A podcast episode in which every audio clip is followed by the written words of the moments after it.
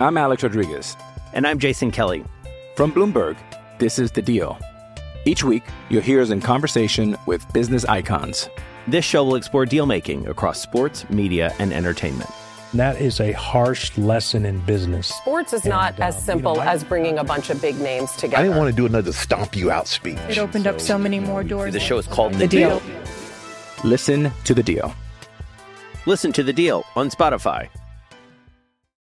With threats to our nation waiting around every corner, adaptability is more important than ever. When conditions change without notice, quick strategic thinking is crucial. And with obstacles consistently impending, determination is essential in overcoming them. It's this willingness, decisiveness, and resilience that sets Marines apart. With our fighting spirit, we don't just fight battles, we win them. Marines are the constant our nation counts on to fight the unknown. And through adaptable problem solving, we do just that. Learn more at marines.com.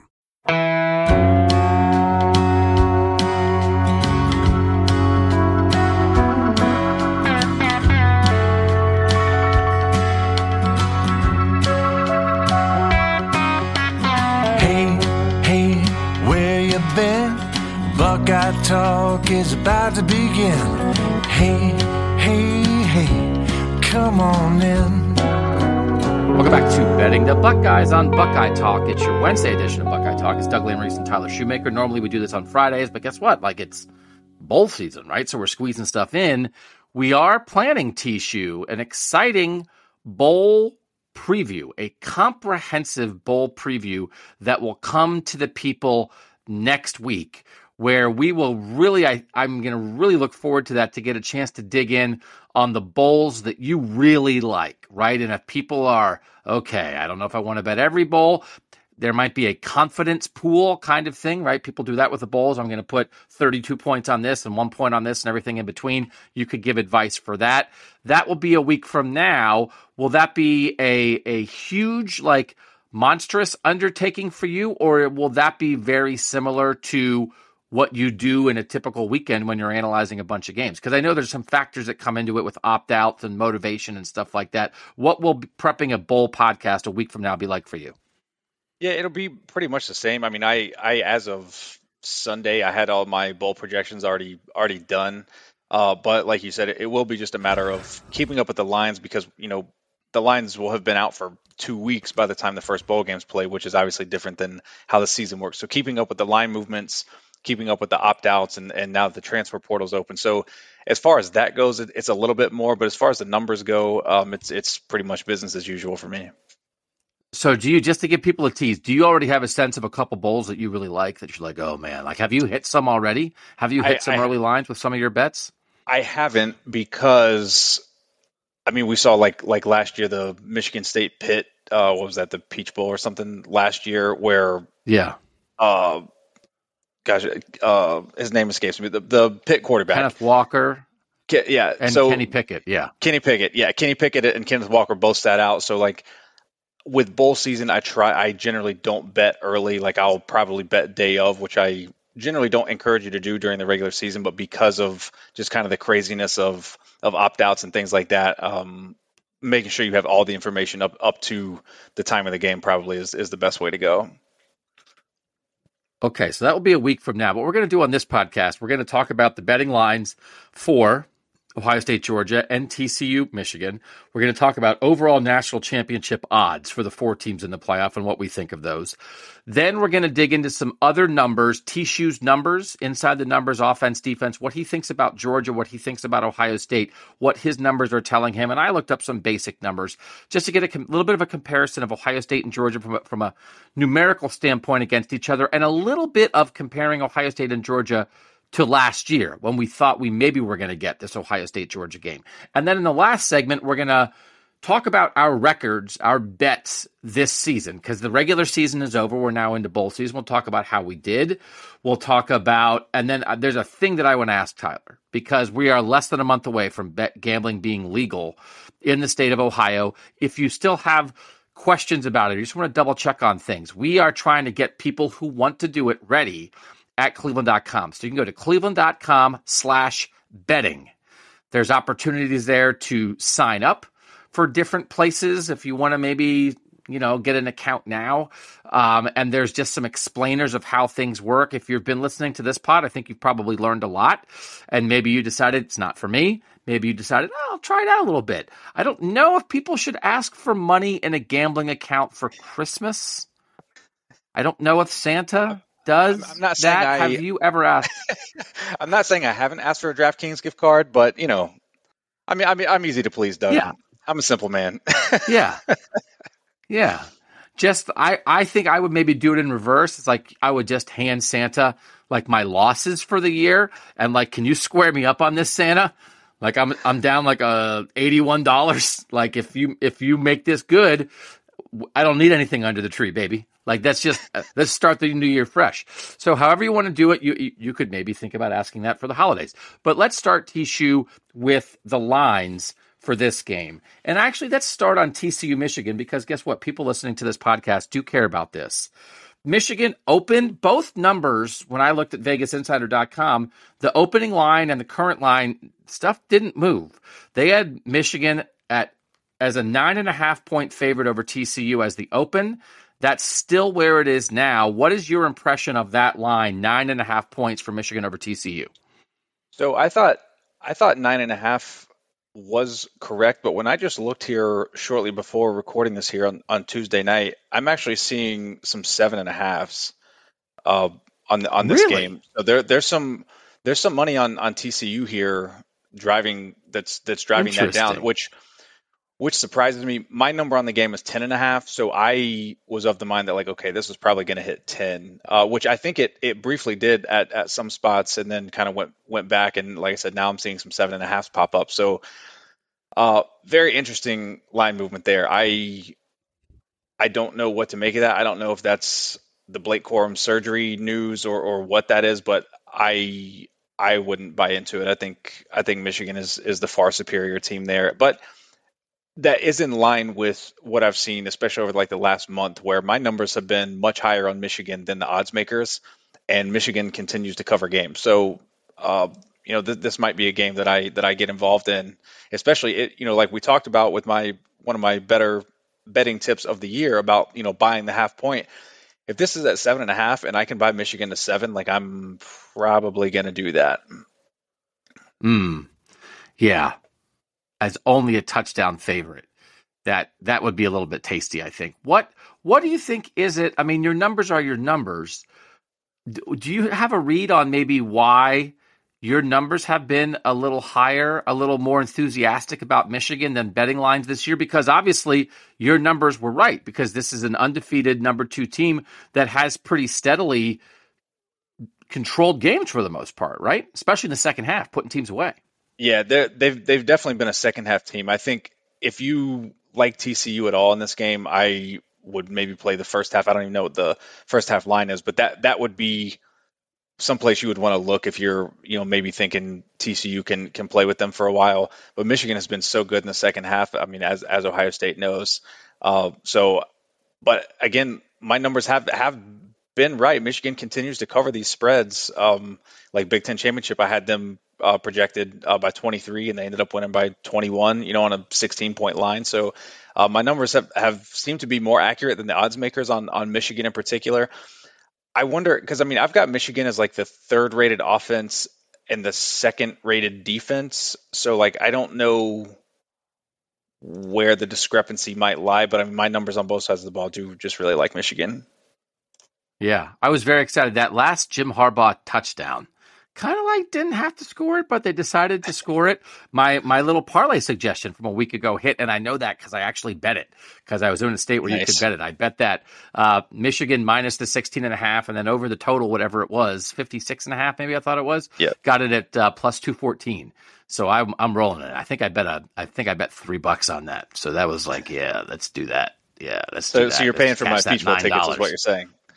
Yeah, no, I mean, I can buy you a Diet Coke at the Peach Bowl. Are you going to the Peach Bowl? I'm I'm planning. Are you gonna go? Yeah. Yeah, no, Yeah, I- I- okay, I was Diet Coke's with- on me, baby. Yeah, I was texting with Nathan. We'll have to uh, try to carve some time out, get together. Yeah, very good. All right, so um, so so that number, you're very interested if if that if that number continues to get pushed down, if you could get Michigan, even if you have to buy a half point, as as only a one score favorite. That's very uh very interesting. Yeah, and, and I do. State, I do. meanwhile, yeah. Sorry, I, I I just want to clarify when I say that I would want to buy the half point, and I, I should have clarified this on the episode we talked about this. Only if you so if I'm buying from seven and a half to seven, that seven and a half needs to be at minus one ten or better, so that I get the seven at minus one twenty or better. I'm not gonna pay because the the math changes. If if it's seven and a half minus one fifteen, so you're having to buy seven at one minus one twenty five. The math then does not make sense to do that. So I would buy the half point if I can get seven at minus one twenty or better. Just to to clarify that. Okay. No, that's important because this is again, this is not just like winning the bet. It's bankroll management and being consistent and Yep. having the right view of things and process matters in this kind of thing. So keep that in mind. And again, I, I do think T-Shoe, as we continue to do this pod, we will get like a little more specific about stuff, right? Especially in the state of Ohio when people are going to be able to look at it. Because there, there is a little bit of a frustration, and I know there's a lot of people that listen who aren't in the state of Ohio but sometimes I will try to go reference something on my phone with a sports betting app just to check a line or want to do something. And sometimes you run into a thing where it's like, oh, your state doesn't allow betting. You can't even look at the numbers yet. You can't do the, the calculator. You can't check a parlay number sometimes. And so once you once your state has it legal, even if you aren't betting, I think those a sports betting app. Now this is now this is just like oh, just give them a little taste. Just get on the app and punch in some numbers. You don't even have to spend any money. I'm not real. I'm not trying to push anybody into gamble, but there's different ways you can just use some easy calculators to look at numbers and get used to that kind of thing. Where minus one ten, minus one twenty. Are you you know, should you buy the half point or not? Is this part, does this parlay make sense? Oh, I put this bet plus this bet. Now it's plus 386, and I like that. Um, it, it can be a little harder to do that if you're not in a state that has legalized sports betting. And January 1, it's going to be a little easier for everybody in Ohio.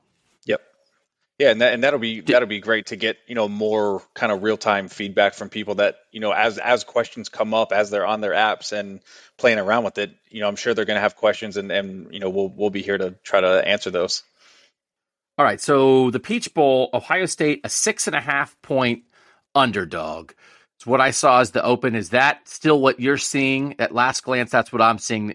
Is that the right number at the moment? And what do you think of six and a half? So as high as my numbers have been on Michigan relative to the odds makers, my numbers have been a little bit lower on Georgia, and that's reflected here. So I understand why the line is what it is. I make the line one and a half. But again, we've talked about like my recent formula. The recent formula would be Georgia minus six. So that just tells me that the odds makers are really weighing these recent games for Georgia and Ohio State more than the full body of work, which is what my numbers do because I've just found that to be a more accurate uh, formula to use. Um, the interesting thing here with this line is it opened six and a half. It did touch seven at some places before quickly kind of going back to six and a half. And I actually saw a couple sharp books, Circa in particular, which I consider a sharp book. They take a lot of sharp action. They were actually at six at one point. You know, despite, I mean, we're at 88, 90% of the bets and 89, 90% of the money on Georgia. Uh, and that's on like a few thousand bets already uh, that have been tracked through the Action Network. So despite that, we still saw some sharp books going the other way. So that that is kind of interesting and something to to keep an eye on here. Would you, if you were a person who wanted to bet on Ohio State, would you try to hang and wait? It's a little bit like doing anything. Like we're, my family and I were maybe thinking about planning the trip a little ways out, and we're thinking about buying airline tickets. And it's like you can set up a thing like, well, here's the cost now, but I want to wait. And I want to get a notice if the airline tickets go down. Can you set up a notice on a line change? Is that a Google alert for a line change? Are there You- any sites that you go to where you can like have have something pop up? You yeah on on the Action Network app you can set um, line line move alerts and it will let you know. Um, and I, I do I do use that. I think the quicker way because I think sometimes there's a little bit of a delay there. The better way to do that is to follow me on Twitter, honestly, because I like all day long I stay with an odd screen pulled up, so I can see as because the sharp books how the lines move is like the sharp books will move because they take sharp action, and then like FanDuel and DraftKings and more of the recreational books just kind of follow suit. They're not they're not really operating on sharp action for the most part. So they're they're mostly just following along what the sharp books do. And a lot of times there's hours of delay between when the sharp books move and when the recreational books move. So I'm constantly monitoring where the sharp books are, and that'll kind of give me an idea of where the lines might be headed. The thing I'm asking about here is do you think there's a possibility this line could get to Ohio State plus seven? And if you want to be an Ohio State better, is it worth hanging out for the next couple weeks and waiting to see if you can get that full touchdown and be on a, a major number? Based on what I saw early this week, I wouldn't count on it because, I mean, like I said, there's already been a ton of Georgia money. So I think if it was going to be at seven for any considerable time, it would have been by now. And it, it touched seven very briefly, like for a matter of a couple of hours, and then went back to six and a half. Uh, I, I, was actually my my neighbor bookie that I've I've mentioned before. He's actually a diehard Georgia fan, and he he told me that he's already bet the Ohio State money line, and he thinks Ohio State's going to win by ten points. And he said that he thinks the line's going to close like four and a half, five and I, I could I could see that. I, I, I think maybe this line closes closer to like five five and a half. So if you want Ohio State, I don't see a problem with pulling the trigger now, like we talked about, buying the half point and getting the seven and just locking it in now because I don't know that it's necessarily going to be there closer to game time. Okay. That's good to know because sometimes you want to wait and sometimes you don't want to wait. And for Ohio yep. State betters, this might be this could be a don't wait on this situation. Let's talk about national championship odds then. This is something we talked about last week, and the idea that Ohio State was like a two and a half to one to win the national title before the Michigan game, behind only Georgia, lose to Michigan, goes as high as 50 to one, and then some sharp betters, and this is why they're sharp, start hitting it. 50 to 1 goes down to 40 to 1, 30 to 1 gets down to about 14 to 1, as low as 10 to 1. But now here we sit, T-Shoe. Now they're in because you were betting money on a team to win the national title that might not make the playoff. You were betting on USC losing. USC loses. Ohio State is now plus 354, which is three and a half to one. So there are people out in the world who have a substantial bet on Ohio State to win the national championship at 50 or 40 to one. So those people might be going to Disney World. I don't know. I don't know. I'm assuming I am in my head everybody that bets thousands and thousands of dollars on sports and is a sharp better is just trying to stay at a nicer Disney World hotel. It's like we're going to go anyway, but if Daddy wins this bet or if Mommy wins this bet, then we can stay in the nicer hotel. Maybe that's just me. I am definitely not a sharp better, but at this moment, Georgia minus 133, national championship favorite, Michigan plus 296, Ohio State plus 354, TCU plus 1680. So just again as a reminder to make this easy for people, I, I don't want to assume things, but I also don't want to spoon feed you. If you make a $10 bet, right, you think I made a $10 bet, and then once you make the bet, it's gone, right? It's gone forever. Just think it's gone. You set a $10 bill on fire. So now what might come back to you? If you bet $10 on Georgia, you would get $17.52 back because you'd get your $10 plus you're winning $7.52 if they're minus 133. But but really think about winning $17.52 because again, gambling really is setting money on fire. 1752 for Georgia. Michigan, you'd get 39.60 back on a $10 bet. Ohio State, you get $45.40 back on a $10 bet. And TCU, you get back 178 bucks on a $10 bet. Those numbers, T-Shoe, Georgia as that much of an odds on favorite, Michigan slightly ahead of Ohio State. What do you think of those national championship odds? I think again, like we like we talked about last week, I personally could not pull the trigger. I, I, I said last week I couldn't even pull the trigger on ten to one, knowing that it was just at fifty to one. I definitely don't think I could pull the trigger now at at three and a half to one. But of the four options that you have, like if you're just now kind of getting into the game and, and you want to to place a national championship bet, honestly, I do think Ohio State probably is is the best opportunity for return on investment there. Um, betting on Georgia, I, I, think, is just kind of pointless. I, I, don't know why you would bet an odds-on favorite at, at this point. Um, and then, you know, Michigan, I know they beat Ohio State, but I mean, as I've talked about and uh, I, have seen some tweets from some bookmakers saying, you know, that they would have Ohio State favored over Michigan if they were to rematch. So I think I think Ohio State really is, is the best option. I know TCU obviously has the, the longest odds, so your payday is potentially bigger, but I just think it's virtually impossible for them to beat Michigan and then beat the winner of Ohio State Georgia. I just I just don't see that happening. And I know there's math involved in this, but again, if you want to be an Ohio State better, would you like trying to buy the half a point to get to seven in the individual game with Georgia, or would you just say just bet the national championship odds for ten bucks, and if you win, you're going to win, you know, forty five bucks? And now you're it's like a almost like a parlay, right? Like, Yeah. is that does that make sense or not make sense to bet the national championship versus the game? That's a good point. I think what I would do is if you think Ohio State's going to win the national championship, or if you like those odds, I mean, you could bet. I think the the money line odds against Georgia are like plus two thirty something in that neighborhood. I would just bet the money line against Georgia, and then if you win that, you can roll that into you know whoever they play in the national championship, and they're going to be favored in the national championship if they, if they win this game, regardless of who wins the other game. So then then you make a decision of like, okay, do I want to bet Ohio State money line with them as a favorite? Do I want to lay the points? Like we can have that conversation at that point, but it would at least give you the option to to roll it into the national championship. Because I mean, two and a half uh, or plus two thirty against Georgia and what'd you say plus three thirty national championship? I mean, three fifty four. Yeah, yeah. I mean, I, I think I would just bet the the money line against Georgia and then keep my options Okay. open for the national championship. Okay.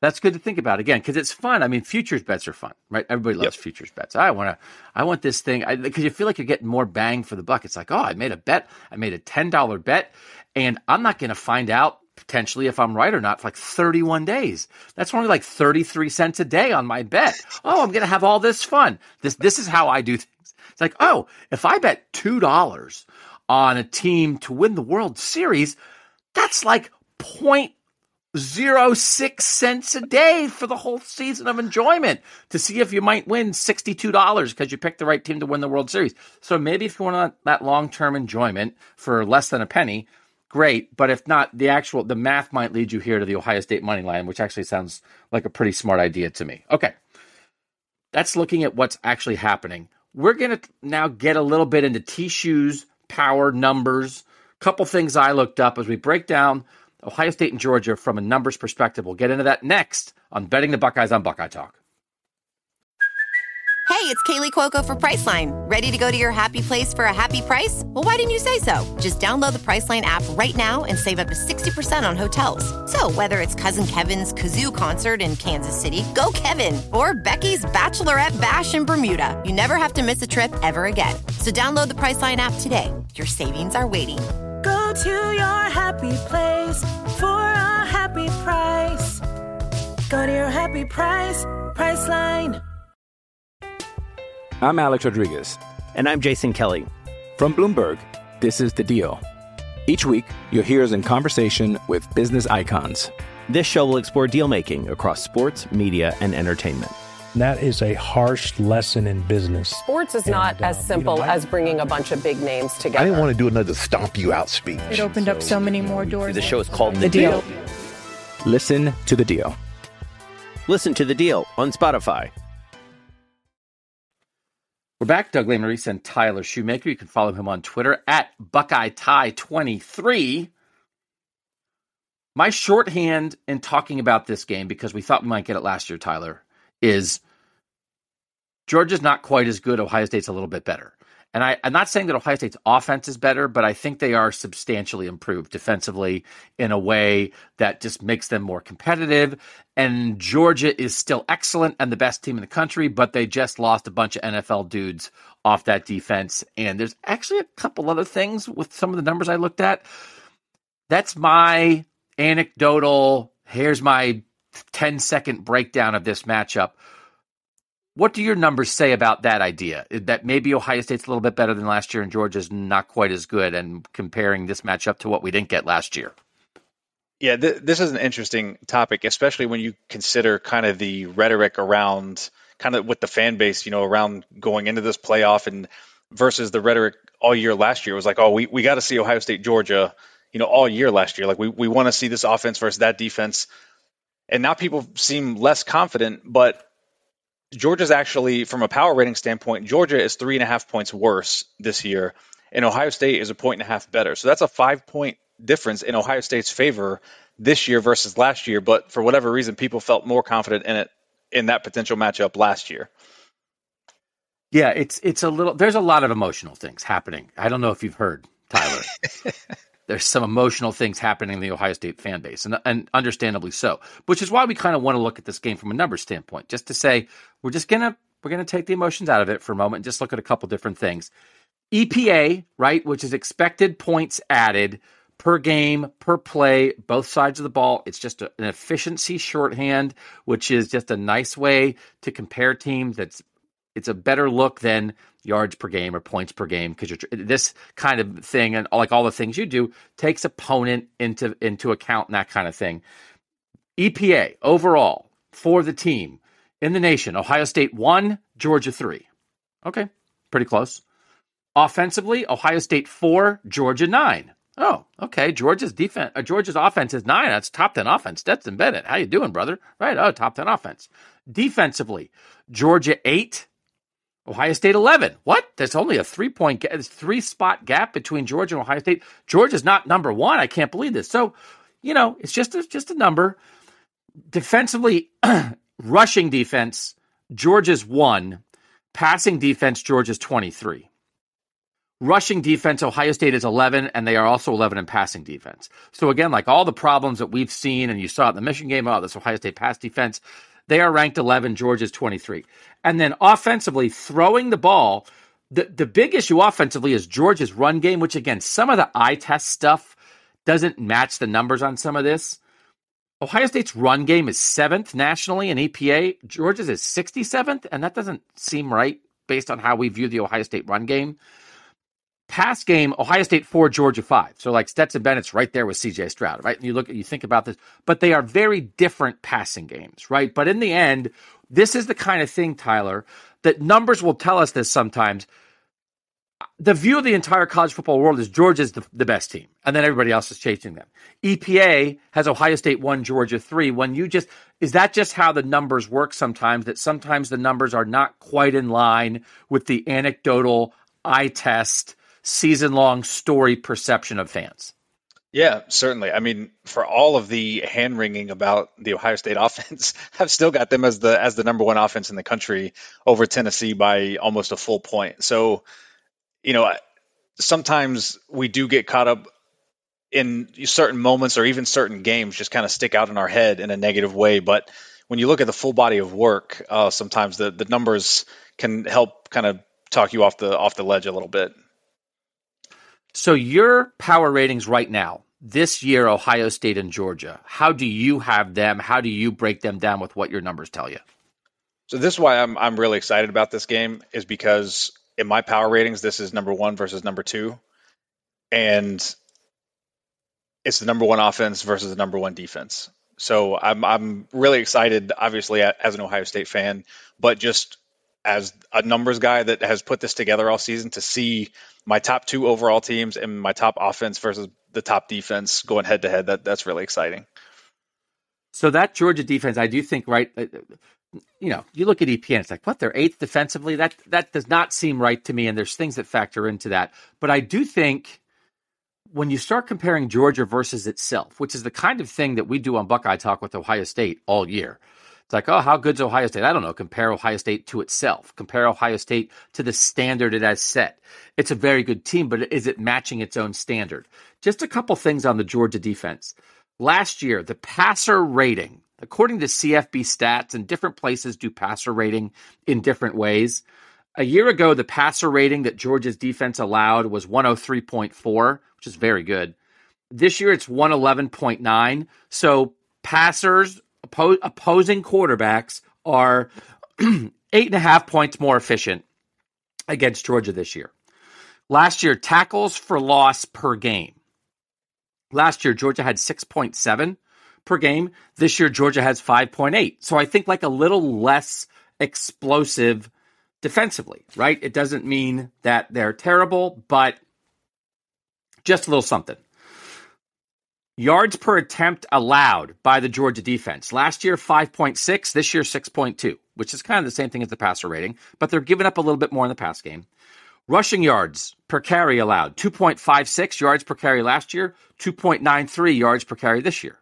right? So they're they're just giving up a little bit more defensively in in almost every area, Tyler. And I do think we have a picture from afar, right? The Georgia we saw, I'll go. Yeah, you saw it in the draft, reinforced everything. Just like everything about the NFL draft reinforced 2014 Ohio State when they had the 2016 NFL draft. It was like, yep, yep, yep, talent, talent, talent. We got that right away with the draft last year with Georgia. But the but the defense is just it's still excellent. It's still your number one defense, but it's a little softer number one. I, I, I think that's I think that's eye test true, and I think it's I think it's numbers true for the Georgia D. Yeah, no, I I agree with with all of that. They're very good, but they're not unbeatable. You know, last year just felt like until Alabama did it in the SEC championship, like it just felt like that defense was unbeatable. This does not feel like that. It just feels like a really good defense, but they're not, you know, a, a super team by any means. So just to compare now to the Ohio State defense, because that's the game we're getting. Georgia is a, again in, in passer rating. Georgia gives up uh, a 111.9. That's 11th in the country. Ohio State 124.9. That's 41. So Georgia defense, the pass defense is still better than Ohio State's. Georgia this year 11 touchdown passes, 10 interceptions allowed. Ohio State 16 touchdowns, 10 interceptions. Again, this is what the defense is doing. The offensive side of the ball, I am. It is interesting plays of 20 yards or more, right? some version of explosive plays, right? 20 yards or more. Georgia has 78 this year. That's in 13 games. Ohio State has 76. That's in 12 games. So Ohio State's a little bit more per game, but like very comparable there. Georgia has 25 explosive run plays, 53 pass plays. Ohio State has 20 explosive run plays, 56 pass plays. So we'll actually teach you from that standpoint it's pretty comparable. Um, the other thing now, when you get bigger picture, and this is the thing that I think is we have to realize Georgia does throw the ball. Stetson Bennett, whether or not you think he should be a Heisman candidate, they do chuck it around a little bit, but they are much more efficient, not big play. Last year, Georgia's offense, 40 plus yard pass plays for the year. Last year, they had 12 and 15 games. This year they have five in 13 games. So they only have five. Ohio State has 14. Ohio State last year had 17. So they have they only have five passing plays of 40 yards or more this year, which is not a lot. And when you look at who they throw the ball to, again, uh, there's a little bit step back. Last year, 9.3 yards per attempt for Georgia. This year, 8.6. So a little bit of a step back in the explosive pass game. Their quarterback rating also slightly down from a year ago. Georgia, they throw 52% of their passes to wide receivers, which means they throw 48% of their passes to tight ends and running backs. Ohio State throws 77% of its passes to wide receivers. They throw 23% to tight ends and running backs. So this is Brock Bowers. This is guys out of the backfield. This is how Georgia attacks. They do throw run pass, and again, as, as some texters have pointed out when I did this with Ohio State during the year, the breakdown of how often you pass and how often you run, you get a lead, you run the ball a lot late. That can throw it off, but this is just a shorthand to compare these two teams because they both had leads and both were running out the clock in fourth quarters sometimes. Georgia throws it 47%, runs it 53%. Ohio State throws it 46%, runs it 54%. So Ohio State actually throws it slightly less than Georgia. So Georgia is going to come and throw the ball on Ohio State, but they're going to throw the ball to tight ends. They're going to not potentially teach you. They're not going to be the kind of team that maybe can hit Ohio State deep the way Michigan did, although that was, that was on broken plays. And by the way, Michigan only has 10 explosive pass plays this year of 40 yards or more. Three were against Ohio State. Seven were in the other 12 games combined, right? So I do think there are some comparisons between Michigan and Georgia, but I think the shorthand is defensively, Georgia, a little less explosive, not as many tackles for loss, not going to get after you, going to give up some stuff in the pass game. I think their, I think their talent on the back end, they lost a really good safety to draft, but I think like their corners are more reliable this year. Potentially, the talent is better but they still they're giving up they still give it up in the pass game a little bit and then they will throw it just like ohio state but they don't they're not throwing it to Marvin Harrison Jr. They're throwing it to Brock Bowers and Ladd McConkey and the running back. So Stetson Bennett's going to try to be efficient. They're not like a grinded out run game necessarily like Michigan was. But I don't know, T-Shoe. Like if you're lining up the things, a pass game that is not naturally filled with explosive guys seems like a good thing for Ohio State. Right? Like, I don't know, given what we saw against Michigan, that maybe seems like a little bit of a plus. I don't know that Georgia's going to be hitting 50 yarders on Ohio State all day. I mean, you would think, but I kind of felt that way going into the Michigan game. And then yes. I watched Cornelius Johnson look like Randy Moss. So, you know, hopefully one would think that, uh, you know, it's like, you get one of those games. It's like, okay, you you got caught off guard, whatever. Like, I don't know if Jim Knowles just called a bad game or, or what happened, but you get one of those. You can't do that again. And I I think I'm gonna give the benefit of the doubt to Ryan Day and Jim Knowles here to like not completely just crap the bed again uh, as far as how they called it, how he's calling the defense and you know the we we've talked a lot about like the the zero blitz on the third down and just just putting yourself in a bad position against a team that has not shown you they can be explosive, you know, even if you're trying to take that away. So I, I expect them to come out with a much better game plan. And to your point, Georgia's not not going to take advantage of a good game plan just because they're just so great offensively. I, I don't think that's the case. You know, I think I think they're going to you know march if they are going to score. It's going to be marches. It's not going to be 50 yard bombs. I do I do think there's a decent number of comparisons potentially between Georgia and Michigan. I think like being very well coached, I think is part of it. Not potentially naturally explosive, but the way Michigan would sort of grind it out in the run game on you when they kind of do what they do. I think I think Georgia can do that to you with like an efficient pass game with Brock Bowers and the way they throw the ball. And then again, if Ohio State has breakdowns, but Ohio State, both against Michigan and against Georgia, should be the more explosive team the idea that that's how Ohio State lost was like by having Michigan out explode them.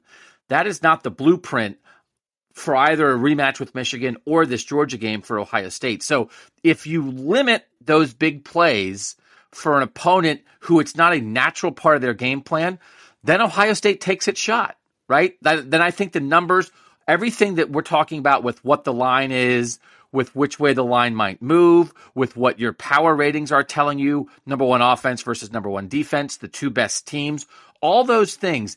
If you take out the team that's not naturally explosive offensively, don't let them be explosive.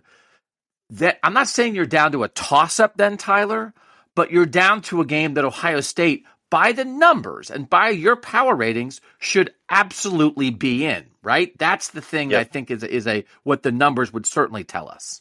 Yeah, I mean, and you, I do think there are a lot of parallels between Georgia and Michigan. And if you think back to the the Michigan game, like if it's not for Ohio State, literally just like falling down on the field and and sending nine guys to to blitz, like just self-imposed things that you don't need to do that just allowed Michigan to I mean, sure, JJ McCarthy like completed those passes and, and great, but like you didn't make him actually beat you. You just gave him wide open receivers that he could just play catch with. And, you know, I think Stetson Bennett's kind of of that vein too. So if you're not just letting him play catch with wide open receivers because you did something dumb, I, I think Ohio State absolutely should be in this game the, the the the impression that I've gotten since the Ohio State Michigan game is that Ohio State wants to be aggressive on both sides of the ball, and it's interesting.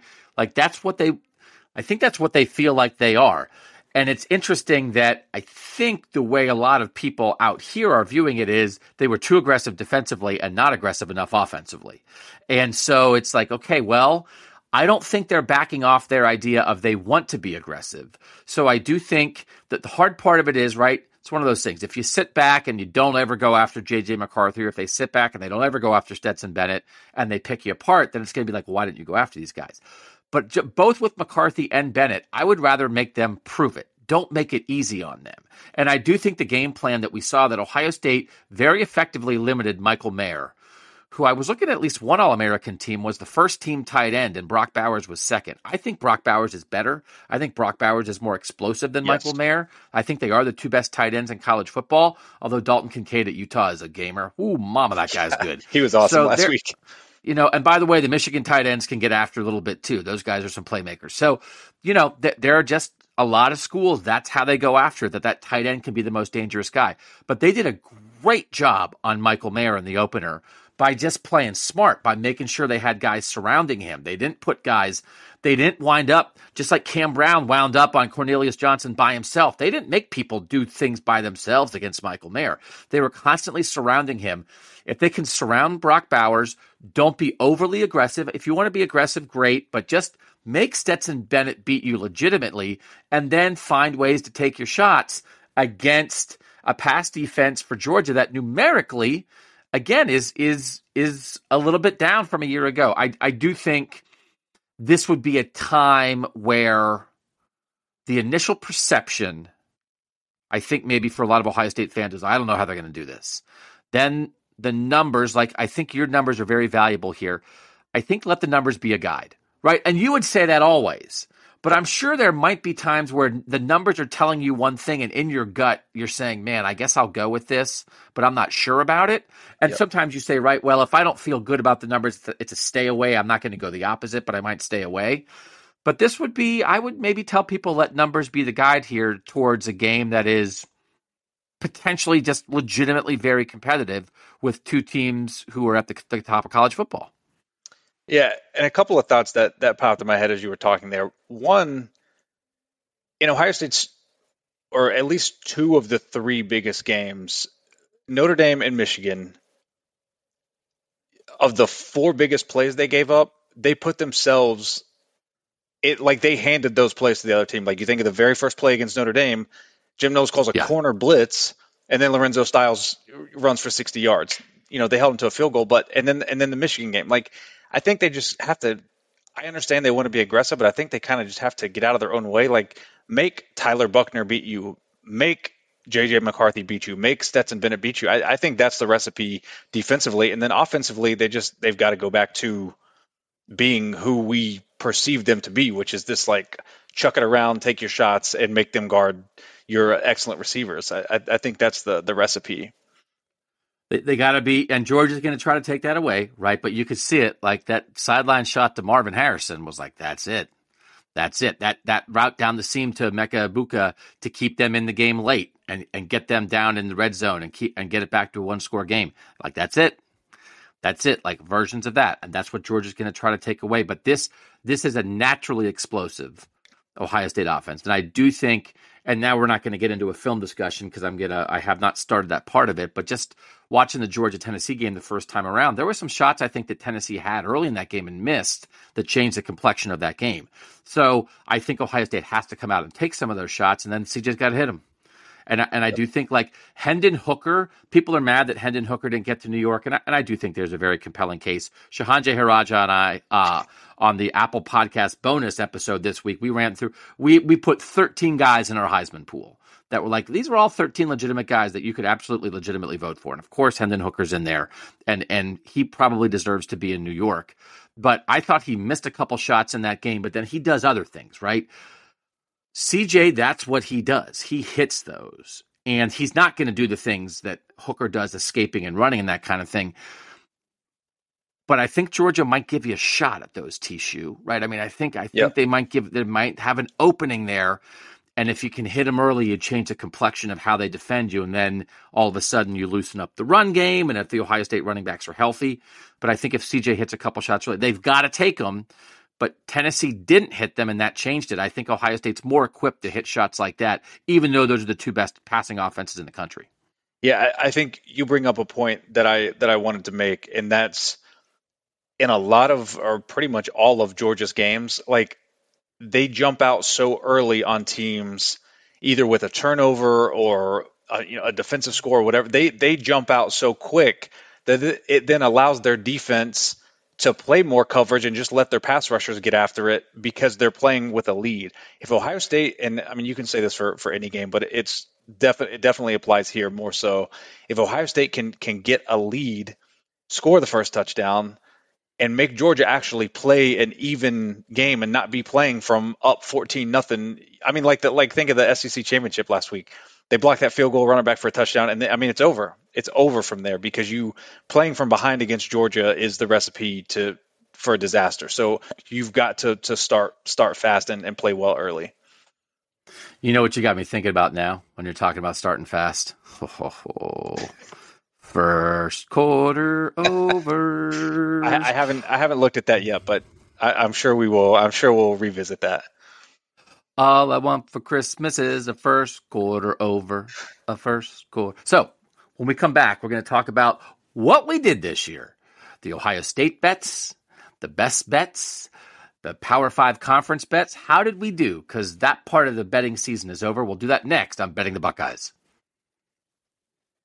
All right, T-Shoe, I'm going to make you give up the number you don't want to give up first. And we'll do that because this is what you were forced to do. This is not normal gambling things. There is not a person who normally comes into your house and shoves a microphone in your face and says, pick a Pac 12 game. That's not how betting typically works, but that's how podcasting about betting works. So we each made five power conference picks all year. I went 29 and 36 in those 65 games. I am actually moderately happy with that. I was above 500 uh, the last five weeks. I was one game over. So uh, I had three one and four weeks that killed me. I never had a four in one week. I never had a five and zero oh week. The best I ever did was three and two. Um, but I first time around is I don't know. Only seven games under. I'm o- I'm okay with. I'm I'm I'm. Is that I don't know. Are are people normally okay with losing money, T-Shoe, in your experiences? Well, I think they're more okay with losing that much money compared to what you would have lost if you tailed my conference picks because I went 24, 39, and 2, which is 38%, which is just like that's a fireable offense, I think. But but again, you were kidnapped. You were forced, you were held hostage and forced to make. I don't want to make a Big 12 pick this week. Don't make me make a Texas Tech. Make your Texas Tech pick, T-Shoe. I said make it. So that is that is not the real T-Shoe. The real T-Shoe is in the weeds. The real T-Shoe is best bets. The real T-Shoe is the Ohio State bet of the week that we did. So 38%, you're going to come back strong next year, but like that's not what this is really all about. The best bets when it was like you've got the whole world out there. How did those go this year? Uh 24 and 16 for 60%. So if you if you if you only played my best bets, like you you're up uh, a, a, substantial amount this year. Yeah. So that like, and, and, I know you always talk about like right. 54 55% is really good. Yeah. Best bets is saying I'm the most confident here. Um 60% like it sort of any cohort, right? Whatever you call it. You call it worst bets. You could call it eh, mediocre bets, but like 60% on the stuff like right? That's You'll yeah, take that, that, right? Yeah, that's that's. I mean, that's awesome. I it, it for for a season long. I mean, a season in the grand scheme of things, it's a small sample, but I mean, to be sixty percent on the season is great. Uh, you know, I've I've have my record since 2019 in my bio. I tweeted out. I'm like I'm like right at 55 uh, percent since since the start of the 2019 season. So I mean, it, it continues to to bear itself out that that my numbers are you know reliable in, in the long run and again, like best bets, those are typically like, well, these are the things that I would bet. This is yep. why I would I would pick T-Shoe's real money on. When I was like holding you and tying your hands behind your back with rope and demanding a Wake Forest bet, you were not then running out on your to your to your neighborhood bookie and being like, Doug said I have to bet Wake Forest. You came on here and you said it because it's fun and it's interesting and it's what you thought, but that's not the the strongest you felt about stuff. No offense to yeah. Wake Forest. Yeah, I mean, like we talked about with with our conference picks, we we tried our best to hit on you know more of the marquee games in those conferences every week, which they're marquee for a reason. More people watch them, more people bet them. The lines are a little bit sharper, uh, so this isn't unexpected. It just kind of sucks to see it like in writing there that it's 38%, but not not totally un- unexpected, just given the the magnitude of all the games that we picked. All right. You also gave us an upset special every week, and people like that because that's where you're betting a money line and you're getting usually at least two to one odds on that. How did those go?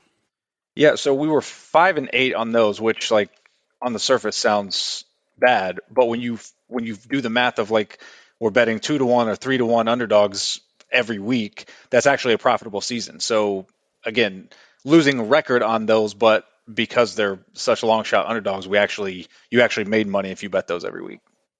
Yeah, and that's fun. Like that, that's like I think people you get excited about that kind of thing. So I thought that was really good. Yeah, and I think people understand that, right? If you're getting like double, you know, more than double your, money, you know, two to one, three to one, it's like yeah, yeah. Well, you can lose more than you win because you win, you win a lot. So that was good. And then the idea that that we did, you you you zeroed in on this Ohio State first quarter total and going over that all year.